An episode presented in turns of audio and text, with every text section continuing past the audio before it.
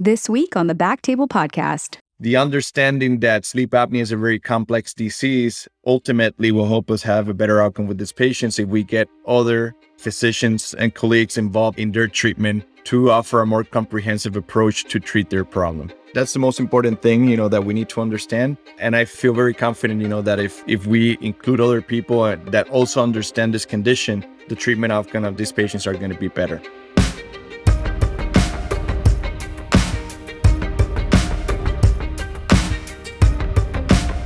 Hello, everyone, and welcome to the Backtable ENT podcast, where we discuss all things ENT. We bring you the best and brightest in our field with the hope that you can take something from our show to your practice.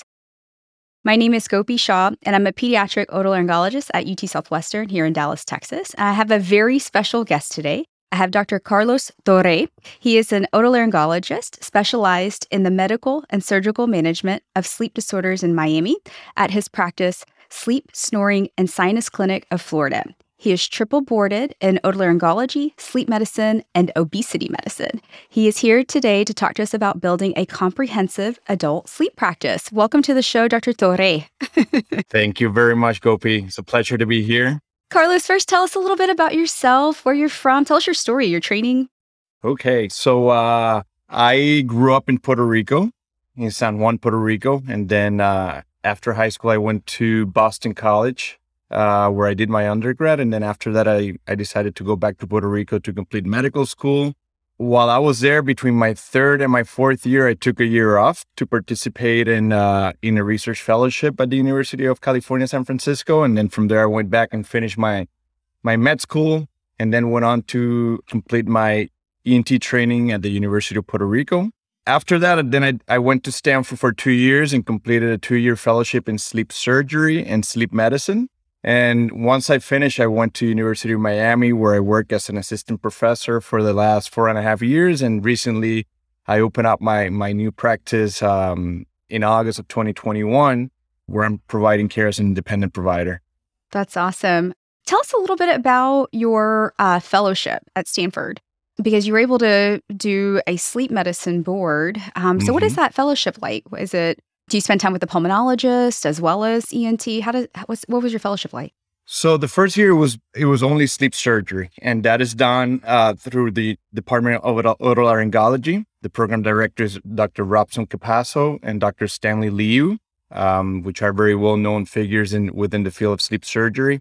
And that was a one year fellowship where I only did sleep surgery. Now, I I want to be board certified, and after 2011, the only way that you could become board certified in sleep medicine is if you completed a one-year fellowship training in sleep medicine. So uh, I applied, and there was a different program that I applied to, and then uh, I got accepted to the sleep medicine program at, at, at Stanford as well, and that's where I did my second year of training. Sleep medicine is a field that you can you can train in sleep medicine coming from different specialties neurology, pediatrics, internal medicine, pulmonology, ENT. So many of the of the of the faculty that was training me there, and also my fellow trainees, they came from different backgrounds. So I was the only ENT. I don't think within ENT there's a lot of interest of spending a year not operating and doing only clinical yeah. work. But since I already had done a year in sleep surgery, I had a practice, had a clinic at the VA that they, and they allowed me to continue seeing patients there once a week and doing surgery since that was very important for me. So I was able to work that out. But the majority of the time, 90% of the time, I was doing just clinical work in sleep medicine. And uh, where basically you train in all kinds of sleep disorder, not only sleep apnea, but also all the parasomnias, insomnias, uh, hypersomnolence disorders, and uh, and you learn to manage those. Wow. And so you're mm-hmm. also reading, learning to read sleep studies as well in yes, that time? That, okay. That's an important part of the training is to read studies and, and, and so that you can uh, practice the full scope of uh, sleep medicine as well. Okay. And then how did you find yourself boarded in obesity medicine? Because that requires, I would imagine, some internal medicine, endocrine background. How, how did that, how did that land on, in your lap? So not necessarily. Uh, a lot of my patients obviously have a weight problem. And that's been one of the main challenges that I've had in my practice is, you know, knowing where to refer these patients and, and having some degree of control of how they are approaching that process of losing some weight, which so for so many of my patients is so important as part of their treatment.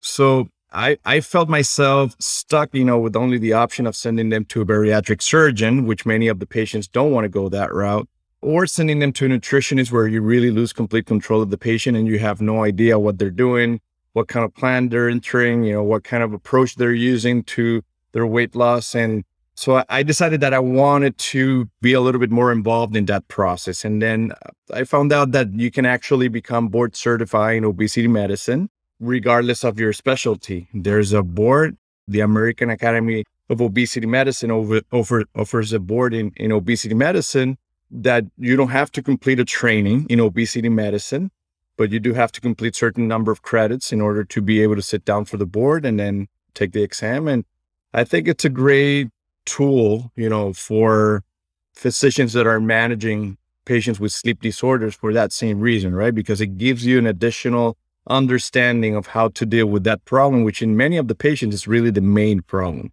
Right. I, I think that's such a important, like you said, it's such an important part of it. And mm. in pediatric uh, OSA, you know, we always think oh, focusing on the tonsils and adenoids, but as you mm-hmm. know, obesity is such a you know epidemic, uh, if you will, in in children as well.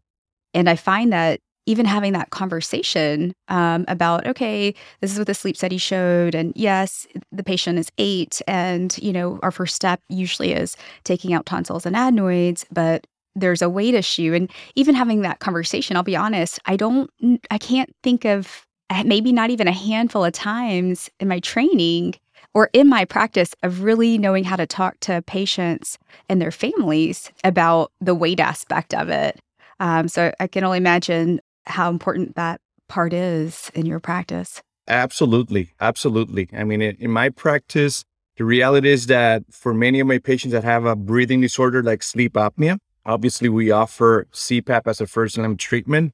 But really, my goal in my practice is to target the root cause of their problem. And that could be a combination of things. Sleep apnea is a very complex disease that involves uh, anatomical, neurological, respiratory, respiratory components that lead to the airway collapse. So being able to identify what is causing that issue in those patients and being able to target it is very important if we ever want those patients to get off a CPAP or want to give them a chance of getting off a CPAP machine. Yeah. In pediatric patients, it's a little bit easier, I would say, because those patients still uh, the complexity of the condition still not uh, as bad as it, as it is in adult patients. Uh, it's more of an anatomical issue. So that's why, you know, removing the adenoids, the tonsils usually yeah. leads to a good outcome. But definitely we are seeing a lot of pediatrics patients that are obese that even with huge tonsils and adenoids, after you take them, they continue having symptoms. Yep. So, so I think as physician, it is very important that we understand the nutritional component and learn a little bit more about it so that we can help our patients a little bit better. Yeah. In your sleep fellowship, the one year that was not the sleep medicine, but the sleep surgery um, mm-hmm. at Stanford, what kind of um, sleep surgeries uh, were you learning? Were you also learning like mid face stuff?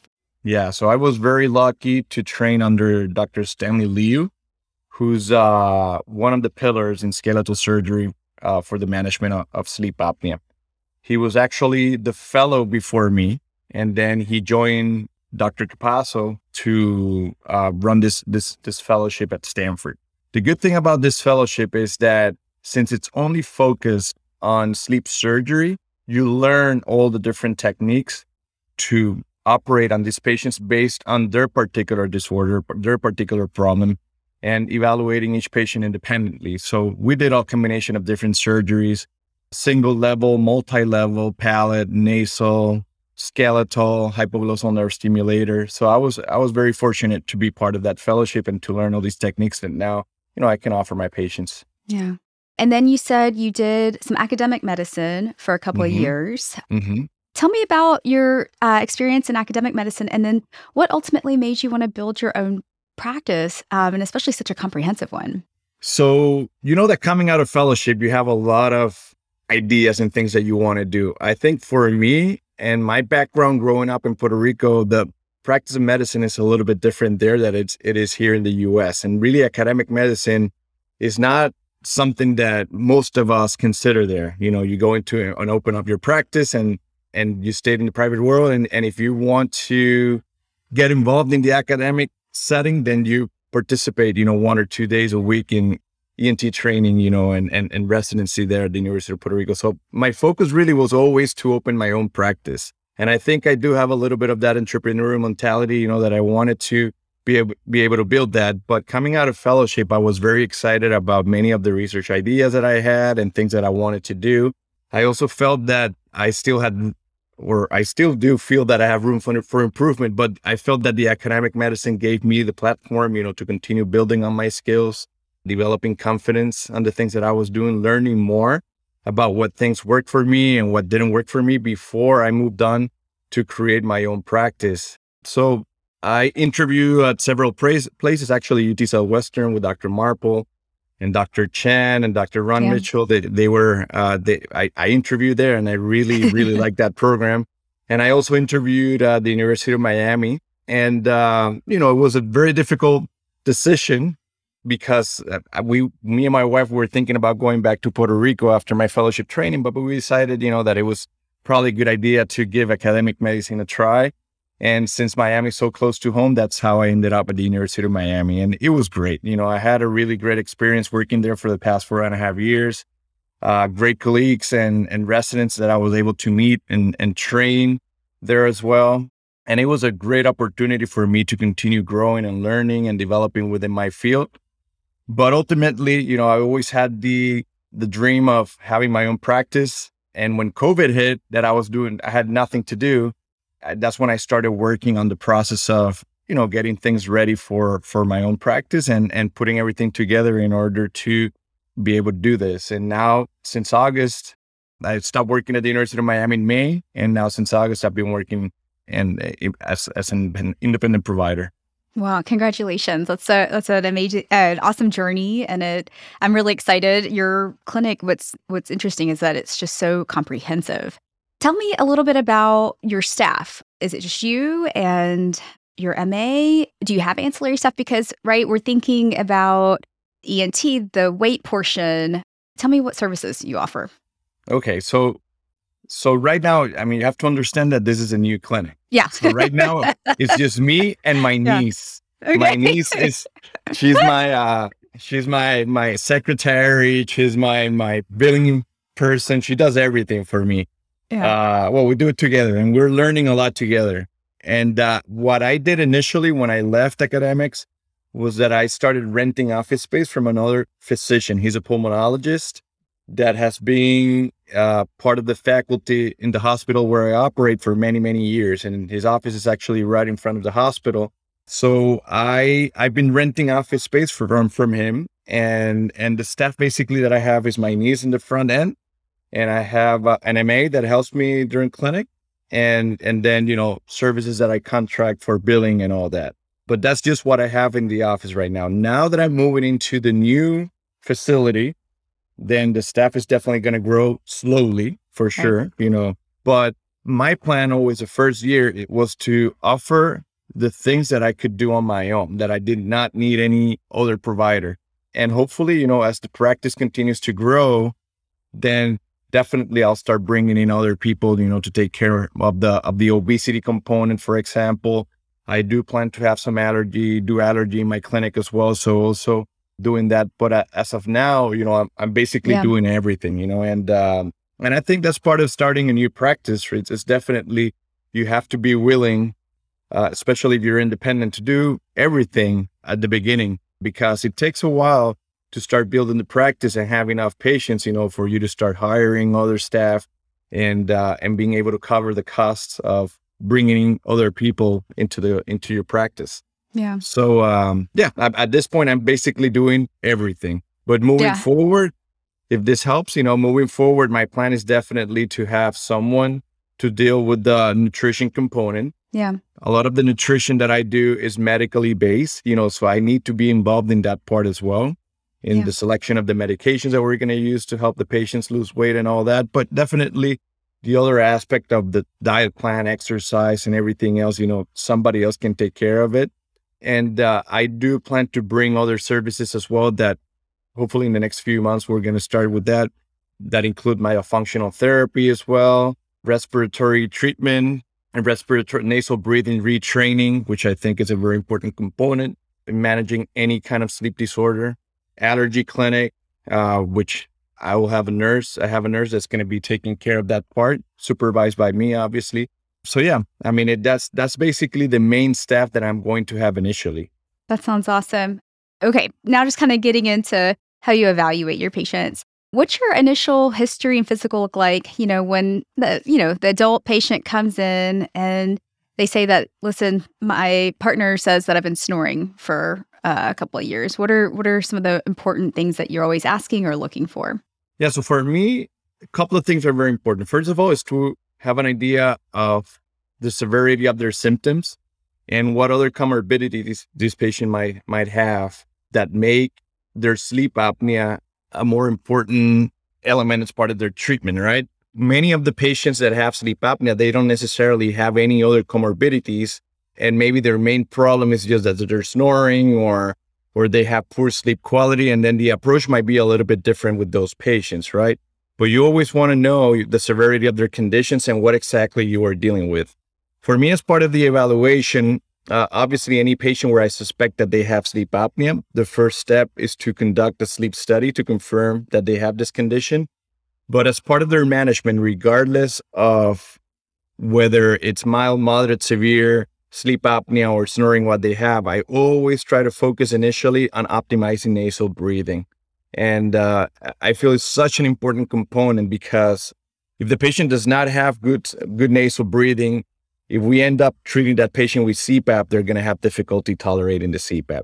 Even if the patient is snoring or we're trying to use other approaches to treat their sleep disorder, if they're not breathing through their nose and they're breathing through their mouth, chances are that whatever we do is not going to be as successful, have, have, have a good outcome as uh, if they were breathing optimally through their nose. So that's why I focus so much on that part as in, in the initial evaluation and uh, and try to offer solutions, you know, for any problems that they have. And finally, you know, I also try to identify any obvious anatomical issues that might be contributing to the snoring, such as big tonsils, lingual tonsils, anything that doesn't involve a, a more complex mechanism of airway collapse, something that is there, static, and creating an obstruction that we can, as ENTs, we can take care of, you know, and uh, already create space for the patient to breathe.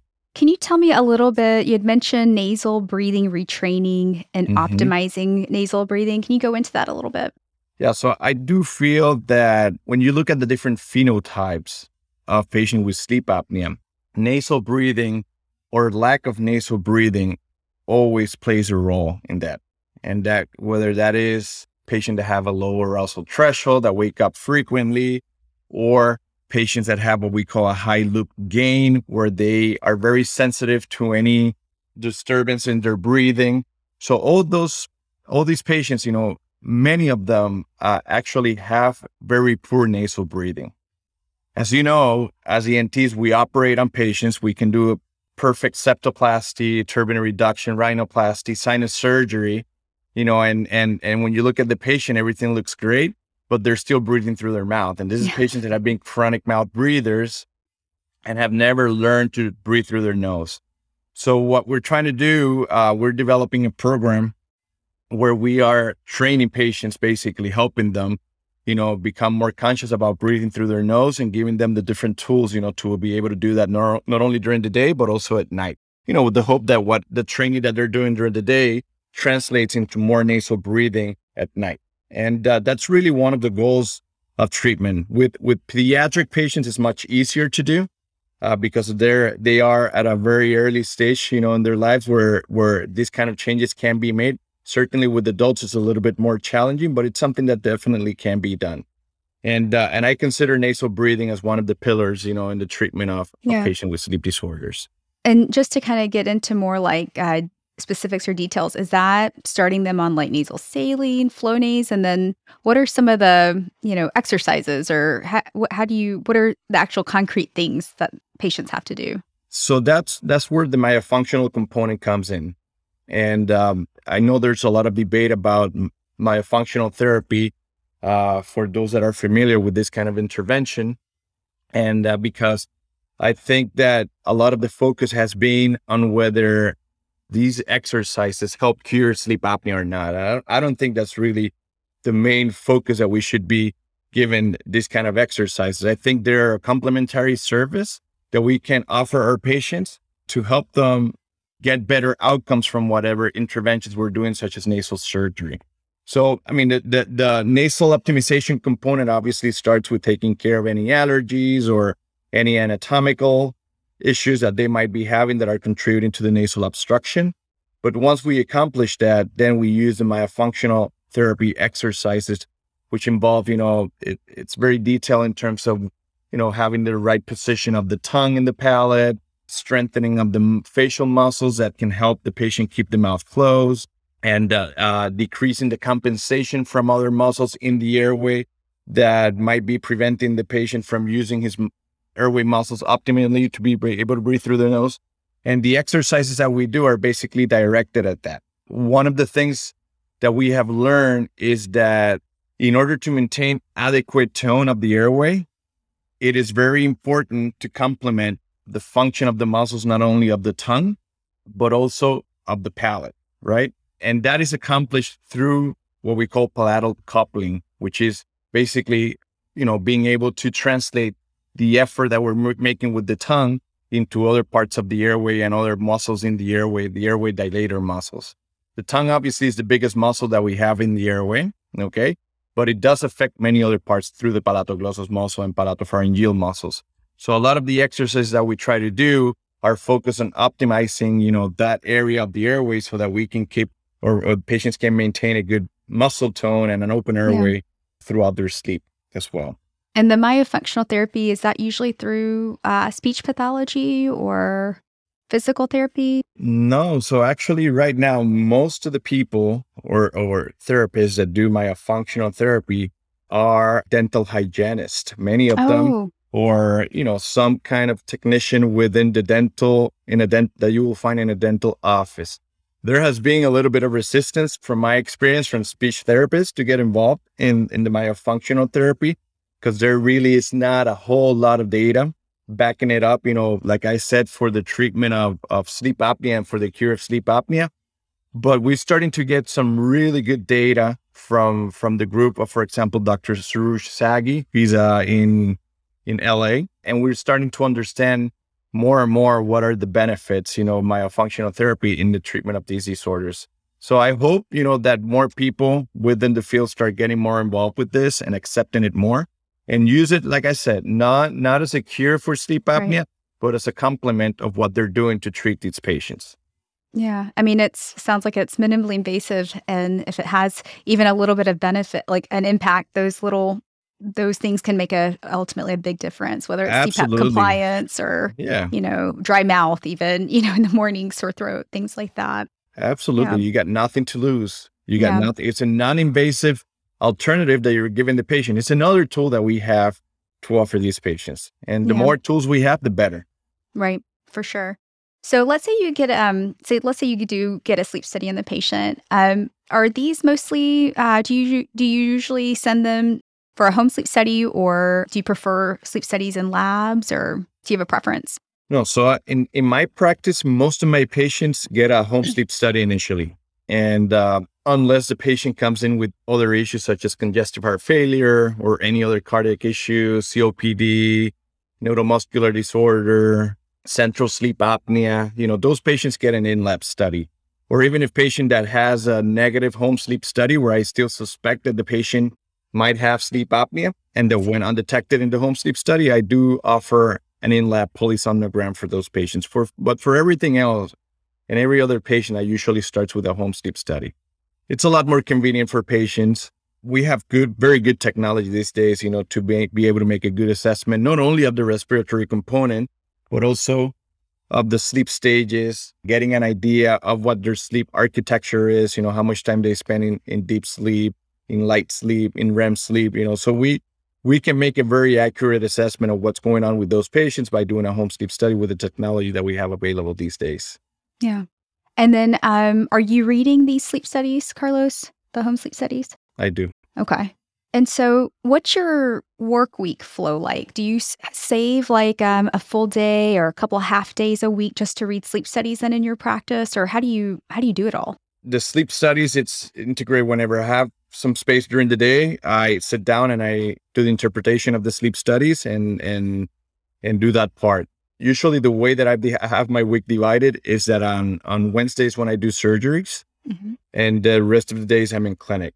If I have procedures to be done in the office, I usually try to put all of them together on a Friday. So mm-hmm. that's what I've been doing so far. So Friday, Wednesday is my day to go to the OR and do the bigger cases. Then on Fridays, I do office procedures. And, you know, I do see patients in between, you know, as I'm preparing someone for a balloon sinuplasty, for example, or any other in office procedure. I do see patients in between and I do same thing with the sleep studies. You know, I, I might do the interpretation of sleep, sleep study as I'm waiting for a patient to get prepared. And that's, that's basically how I, I try to be as efficient as possible and not, you know, not block an entire day, you know, just to read sleep studies. I feel that yeah. I'm more productive if I kind of combine everything and, and yeah. try to make use of my time as best as possible to do all the things that I need to do. That makes sense. I mean, because you're right with turnover, or there's a lot of hurry up and wait in surgery. So, yes, or procedures. And so you're right, there's little blocks that can always, you can find to get, I guess, some of that done. Definitely. Yeah. and then how do you talk to patients about lifestyle or wellness in the evaluation and management of these patients? You talk to them about sleep hygiene, positioning? How does that come into your treatment plan? As you know, one of the or the main sleep disorder that we see in patients in general, in the general population, is not sleep apnea, it is insomnia. And insomnia, in the majority of the cases, from my experience, is not caused by a circadian problem. It's more related to some kind of uh, issue, you know, related to anxiety or depression. So many of the patients that come to my clinic, yeah, they have a, a breathing disorder like sleep apnea, but Many of them also suffer from insomnia and other issues that are secondary to mental health conditions that they might be suffering and that have not been addressed. So, one of the things that I like about my clinic is that I'm able to explore all the things that, that are going going on with the patient, you know, and being able to make a, a good assessment and recommendation about what things we can do. Definitely, I feel that uh, sleep hygiene, the wellness component plays a huge role in these patients plays a very important role. And like I said, as part of the of what we do in the nasal training exercises, a lot of it, you know, the nasal breathing is a very important component of many aspects of uh, or tools that we have for wellness, such as meditation, which is something that we use very commonly to treat sleep uh, insomnia in many of these patients as well. So it, it all complements at the end of the day. When you look at it, you know, we are focusing on the nasal breathing at the beginning we are trying to train these patients to be able to breathe through their nose, but as part of this training, we are also giving them tools, you know, that can help them relieve their insomnia a little bit, maybe meditate a little bit to help them, you know, with some of the anxiety that might be preventing them from getting a full night's sleep. And then obviously all the other sleep hygiene tools, such as keeping the right temperature of the room, keeping the dark room, being comfortable in their clothes and the sheets that they're using, you know, all those things definitely are important and, and, you know, not being exposed to light later at night, trying to eat earlier and uh, have a, a, an early dinner uh, so that they're not going through that process of digestion, you know, while they're sleeping, which affects their body temperature and can affect their sleep. So all those tools definitely are very, very important part of the comprehensive management of these patients. Yeah. And then I guess maybe the um, if there is an obesity problem or a weight problem, do you also then kind of at that time go into that side of it as well with your patients? Yes, absolutely. In fact, one of the tools that we use in my practice for the treatment of obesity is fasting. And I focus a lot on the circadian component of digestion. So we know that optimally a patient should eat within an eight hour window it could be extended up to 12 hours. Okay. But one of the things that we want to prevent is, the, is patients from ha- having a late dinner. And like I mentioned before, the reason for that is that when patients eat late, which their metabolism already slowed down, which, you know, their chances of gaining weight are, are higher if they're eating late at night. But second of all, it's going to have an impact on their sleep as well, because when they're digesting that food, their core body temperature increases. And in order to be able to sleep well, our temperature actually goes down. So that is another factor that might be compromising the capacity to have a good sleep quality. So yeah, definitely. It all it's again, it's all connected. The wellness, the insomnia, the sleep, the weight. Yeah. That's, you know, from my experience, that's what I I I saw, you know, and and the reason why I decided to open something, a clinic that offers this comprehensive care because from my experience, it's all connected. Yeah, for sure. Like you said, it's overall wellness and health that affects sleep disorders in adults and so many different, yes. whether it's OSA, insomnia, or both, um, mm-hmm. just to name a few of the all the sleep disorders. Yes. So, okay, so you uh, got the sleep study, you've read it, and let's say the patient has OSA, let's say mild to moderate OSA. And let's say on your exam, there isn't like, you know, huge tonsils or big lingual tonsils. Is your next step, do you do DISE? Do you do cine MRIs? And then uh, when do you consider like a dental or eval for oral appliance? So if the patient is diagnosed with sleep apnea, my first choice of treatment is always going to be PAP therapy. It's going to be CPAP. Okay. And if they fail CPAP, then BiPAP. And we actually published the, the surgical guidelines recently through the American Academy of Sleep Medicine. And after doing an extensive review, we decided that, you know, the best approach continues to be CPAP for many of these patients, even if they have huge tonsils and that we know that they have a good chance of getting cured from removing them. And the reason for that is because CPAP is still very effective on these patients. One. Second of all, there's really no risk of using a CPAP machine. The worst thing that can happen is that the patient doesn't like it and they take it off. So the risk of this treatment is very low. And and, and third, you know, it's it's a very effective treatment. That's we discussed earlier. Sleep apnea is a very complex problem that involves anatomical, neurological, respiratory, and the good thing about PAP therapy is that regardless of what is the cause of that sleep apnea or combination of causes, it's able to push in air, you know, that's going to keep the airway open. So if yeah. the patient's able to tolerate it, they might not need anything else. Now, the other options of a dental appliance or surgery are things that we consider once a patient definitely has failed treatment with CPAP. And the okay. reason for that is because even if you see a patient with big tonsils, which are the ones that have the best chance of getting cured with surgery. There might be other mechanisms leading to their condition that might still cause them to have symptoms of sleep apnea and maybe end up using a CPAP machine. But definitely, you know, once they fail treatment with CPAP, we move on to consider all the other options. And like I mentioned in the beginning, you know, understanding the severity of the condition of the patient, what other comorbidities they have, it is very important, particularly at this stage, because knowing what consequences patients might be having from having untreated sleep apnea is going to guide our our decision of how aggressive we want to be with the treatment. If the patient has a mild sleep apnea, you know, and, and the main issue is snoring, we might not be as aggressive with the treatment recommendations that we make, and we might consider other things, you know, like like in-office procedures for the snoring or a dental device. But if it's if it's a patient that even if the, he's not symptomatic but suffers from many other comorbidities that could be associated with sleep apnea, we're definitely going to be more aggressive in terms of the surgical options that we might offer this patient, which might include a combination of multi-level surgery or doing a nerve stimulator or doing a midface advancement through an MMA, depending on their presentation. Okay. And are you adjusting? Are you prescribing the PAP, Carlos, um, yes. and adjusting it? Okay. How does that work? So again, the the clinical part of managing sleep apnea is something that we can many of us can feel comfortable doing pretty easily. Okay. Yeah. The technology today these days allows you to offer the patient, you know, CPAP treatment using an auto CPAP machine that basically monitors the patient breathing whenever they're having their apneas and is able to adjust the pressure, you know, depending on whether they're having an obstruction or not.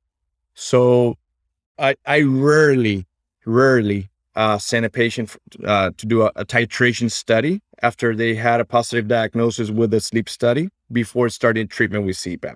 I do consider a titration study to adjust the pressure in their in their CPAP machine if the patient, if I see that he desaturated significantly during the sleep study, because I want to make sure that with the treatment we correct that problem. But otherwise, I start the patients on auto CPAP and then I follow up with them typically about six weeks after they start treatment with their CPAP machine. And then in the CPAP machine allows you to download their information, see how they're doing, how many apnea events they're having, how compliant they are with their therapy, what is the average pressure that they are using. Remember that initially in the auto CPAP machine, you set it up at a range of pressure between a minimum of four and a maximum of 20 centimeters of water pressure.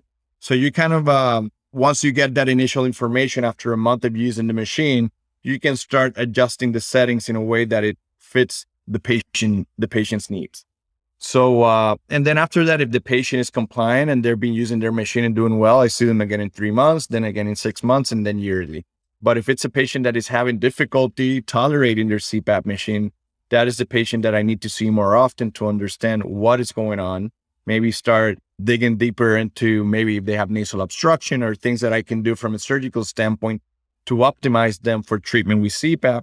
And then, you know, if at the end that patient fails treatment with CPAP, then that's when we move on to the next stage of considering oral appliances or or surgery. And what do you define as a PAP failure? So a PAP failure is a patient that cannot tolerate CPAP, basically. How much time do you give them? I try because I understand the benefits of CPAP. So it's not like uh, I see them in six weeks, and if they have not used their CPAP, I'm like, okay, no worries. We'll we'll do surgery now. No, I, I definitely try to get them to tolerate their CPAP, and I'm pretty conservative in the surgical approach from that standpoint because I do understand the benefits of CPAP. Maybe it's from my training, but I do understand, and I've seen, you know, that pe- patients that can tolerate their CPAP, their CPAP do very well. So I do try very hard, you know, and and and I and I use surgery very frequently as a tool to optimize them for CPAP therapy rather than trying to cure them for their sleep apnea. So that's why the focus again on nasal breathing optimization and all that. But definitely, you know, if we tried and and and and and the patient cannot tolerate the CPAP, you know, even if we try doing surgery and all that, then we move on to the next step. That would be a, a CPAP failure. There are patients that, and and this is a minority of the cases, but there are patients that their the severity of their condition is so bad that even with CPAP, even with high levels of BiPAP, high pressures in BiPAP, they still continue to have a high residual AHI, apnea hypopnea index, you know, so they're not responding yeah. to treatment adequately. So those are considered PAP therapy failures as well. And I found myself, for example, doing maxillomandibular advancement in patients that had a very high AHI, even on high pressures of, of BiPAP. And then we did the surgery. We didn't necessarily cure them, but now they're able to use their CPAP right. and uh, at a low pressure and get treated and, and, and, and feel great, you know? So yeah so those are, I would say, patients you know that cannot tolerate it, the the PAP therapy, or patients that do tolerate it but that still have a very high residual AHI. Yeah, I think that's a great point um, with mm-hmm. especially the severe cases. Mm-hmm. Because it's not necessarily one or the other in terms of surgery or PAP. And even in kids um, who start out with very severe OSA, we may be doing, you know, the T&A, whatever it is, um, and they still may be needing PAP after, but the goal with the goal of, hey, your settings will hopefully be less, and there's an like a benefit from the PAP. We're not still at an age of 30 or, or you know whatever it is uh, yeah. uh, with just the PAP. So Absolutely. I mean, surgery plays a very important role in optimization for CPAP. Yeah. Lowering pressures, helping patients tolerate the CPAP better, yeah, it's all been shown, you know, that surgery can be very effective in helping patients get being able to tolerate their CPAP machine. Yeah. And so when you are thinking about surgery, you know, whether it's PAP failure or maybe not frank OSA, but um, maybe sleep symptoms um, in an otherwise healthy adult, or you know whatever you feel like. Okay, this patient patient might actually benefit from surgery. What are mm-hmm. your next steps? How how do you are you doing DISEs at that point, or what do you like to do next to help you figure? From my examination in the clinic, I determined that the patient has an obvious problem that I can take care of. Then we we go ahead and do surgery first, uh, without doing DISE. Particularly if there's a patient that has big tonsils, lingual tonsils, adenoids, you know, those I try to take care of those problems first. But if it's not obvious to me what's going on with this patient, I do perform DISE in the majority of the patients. Many times, the patient might have uh, a deviated nasal septum or some other nasal issue that I may address at the same time that I do the sleep endoscopy. So, yeah. for those patients that from my physical exam it's not clear what might be leading to the airway collapse, I do take them to I do a, a drug-induced sleep endoscopy, and I might, in many cases, I end up doing a nasal procedure if I find that that there's a need to do it. You know, turbinate reduction at the same time. I might even do like a implant of lateral wall implant, you know, to stabilize patients that are having collapse dynamic collapse of the nose. I might do septoplasty after I complete my DISE or even sinus surgery.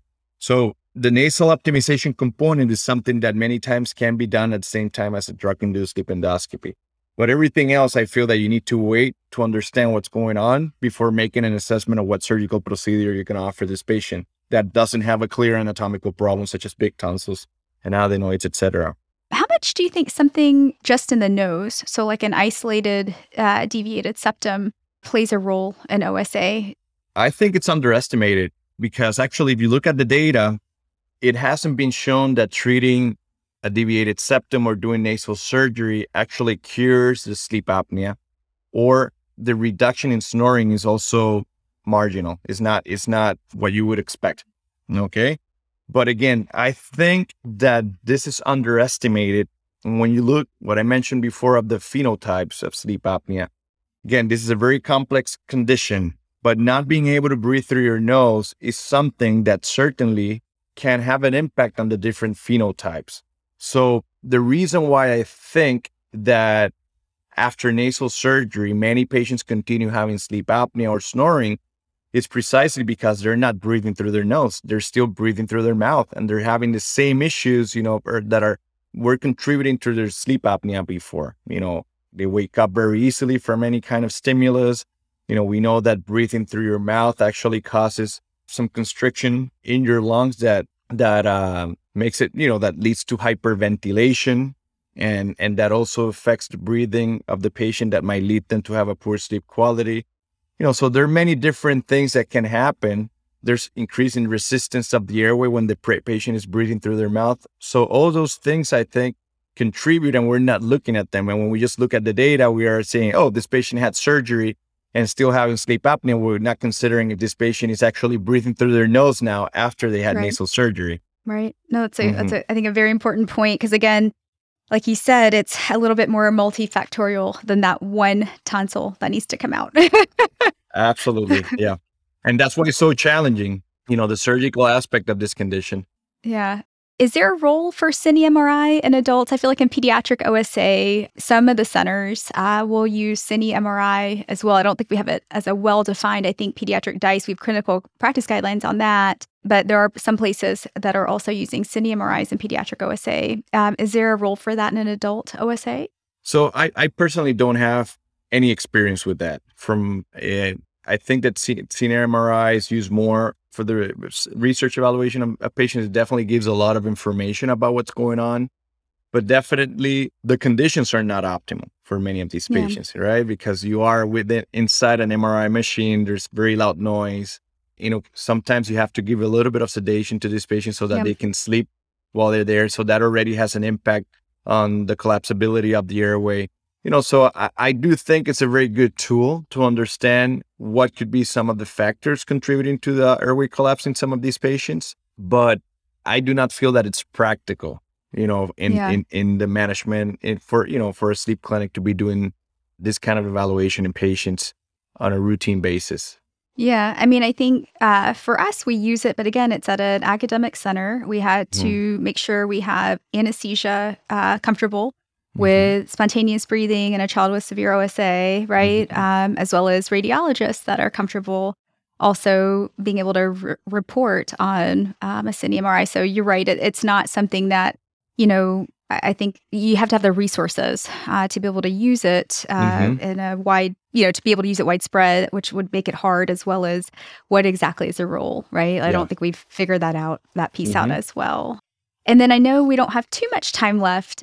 But I wanted to ask you in terms of the hypoglossal nerve stimulator, Mm-hmm. Are you then, with your background in sleep medicine, are you then turning the stimulator on and adjusting, uh, helping patients adjust that as well in your practice? Yes, yes, I do. Okay. So I, after the patient completes the surgery, he he comes to the clinic. We we activate it usually about thirty days after yeah. the surgery, and from then I just follow up with the patient. I mean, there's no rush to do a titration study to determine the level of stimulation that they need. I yeah. just wait until the patient is able to tolerate, you know, the higher settings in the stimulation that we set at uh, his their device. And once the patient gets to that point, that's when we do a sleep study. It needs to be an in-lab study, which I don't do. I refer those patients to another clinic to complete that the titration study for the stimulation. But that's that's when we start working with the patient. And there are patients, you know, where the they need to continue even after the titration study. We need to continue adjusting the settings to make sure that they can tolerate it well. Maybe the stimulation level that is required to keep the airway open is uncomfortable for the patient. So we need to play around a little bit with that. And for that, I do get a very good support from my local rep here that, you know, every time that I have a patient like that, he comes and we try different settings until we can find something that works for the patient and that they can tolerate. So it's a balance between what they're comfortable tolerating as well as what is uh, helping their OSA, trying to find that yes that happy medium there. Yeah, it, it's the same thing as with CPAP. You know, it, it right. can be a very effective treatment, but if the patient doesn't tolerate it, they're not going to use it. So it is very important to find an in between between effectiveness and maybe using other tools to complement the hypoglossal nerve stimulator, such as positional therapy, to keep the airway open and at the same time allow the patient to feel comfortable with it so that they can they turn it on every night which is what we want. Yeah. And um with cpap i know there's like nightly logs of usage. Are there logs of usage with the hypoglossal nerve stimulator as well? Yeah so so when the patient comes that's what actually what we review. We look at the compliance number of hours per week that the patient is using it and uh, we look at the stimulation level and that's basically the main information that we get. We, unlike CPAP, we don't have the capacity to know how many apnea events the patient is having, if they're having any. So we, at that point, basically, it's more based on patient symptoms and and bed partner uh, reports of snoring or on any other symptoms that they might be having. So um, yeah, the information that we get in the follow up from the hypoglossal nerve stimulator is not as comprehensive as the one that we get from a CPAP machine. The CPAP machine actually these days we we know how many apnea events per hour they're having, hours of use that they're uh, of the machine, the pressure, leak. So we we and it, those respiratory events we we have an idea of how many of them are central, how many of them are apneas.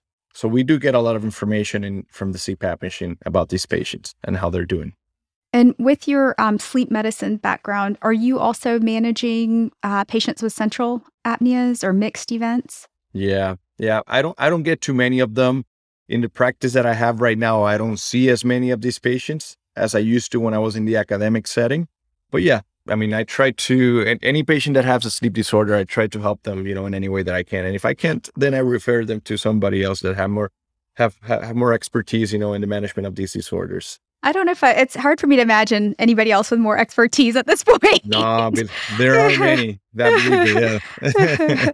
Carlos, what else am I missing, or what other final pearls um, about building a comprehensive adult sleep practice, or just from your sleep experience? Because it's just full of knowledge. And I think what's great is it really highlights the complexity of um, sleep disorders in adults. Yeah, I think since the majority of the of the audience of this podcast are otolaryngologists, I think that it is very important that we understand that for us, we play a very essential role in the management of these patients, but that we have to collaborate with other disciplines that also take care of these patients. We have to understand that this is a very complex disease and that at the end of the day, what we want is a good patient outcome. So even though many times we feel that with our hands we can solve a lot of the problems that these patients have, the understanding that sleep apnea is a very complex disease ultimately will help us have a better outcome with these patients if we get other physicians and colleagues involved in their treatment to offer a more comprehensive approach to treat their problem. That's the most important thing, you know, that we need to understand. And I feel very confident, you know, that if if we include other people uh, that also understand this condition, the treatment outcome of these patients are going to be better. Yeah. Now that that resonates very well because I think, uh, especially you know, obviously my experience is just children, but pediatric pulmonology is an important part. Obviously, ENT. Uh, we have a lot more pediatric dentists um, that play a role, I think, with pediatric OSA. They do a lot more sleep screening in clinic to also oral appliances. And I think we're trying to figure out what where is the role of that in pediatric OSA to nutrition, weight. And I mean, like you said, it, it, there's so much uh, in terms of multidisciplinary uh, in sleep apnea. We need to understand that this is a lifelong process. This is not something that you become an adult, you gain 20 pounds, and then all of a sudden you have st- start having sleep apnea. For many of these patients, the the problems start during their development as kids. And again, going back to the same thing, I find myself repeating myself uh, repeating myself a, a, lot about the nasal breathing, but a lot ha- of it has to do with poor nasal breathing. A lot of the kids that you see that have the adenoid faces, you know, open mouth breathing, eventually they de- they become very narrow at the level of their maxilla. They can become retrognathic, and they, this already has an impact on the on the size of their airway, and then as adults, as they continue growing and that airway continues to lengthen, you know, then there's a greater chance of airway collapse because they have less space. The the process of sleep apnea starts in childhood. And if we don't do an intervention early on, these are patients that as adults are going to have a, a higher risk of having this condition. So we all play a role in managing these patients and identifying this problem early on.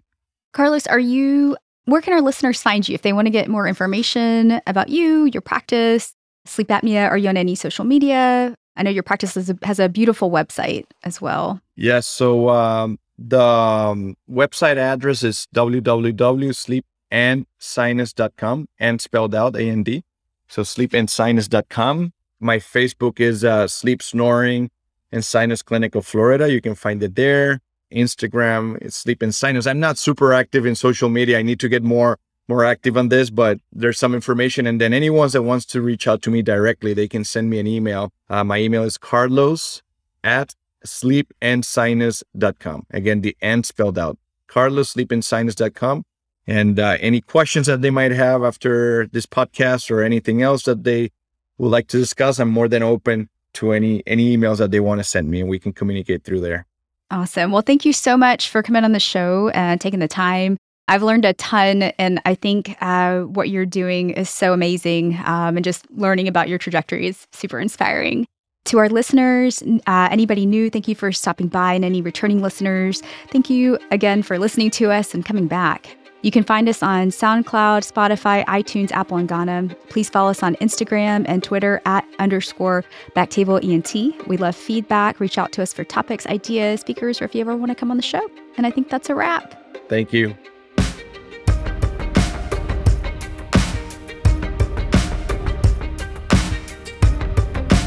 Thank you so much for listening.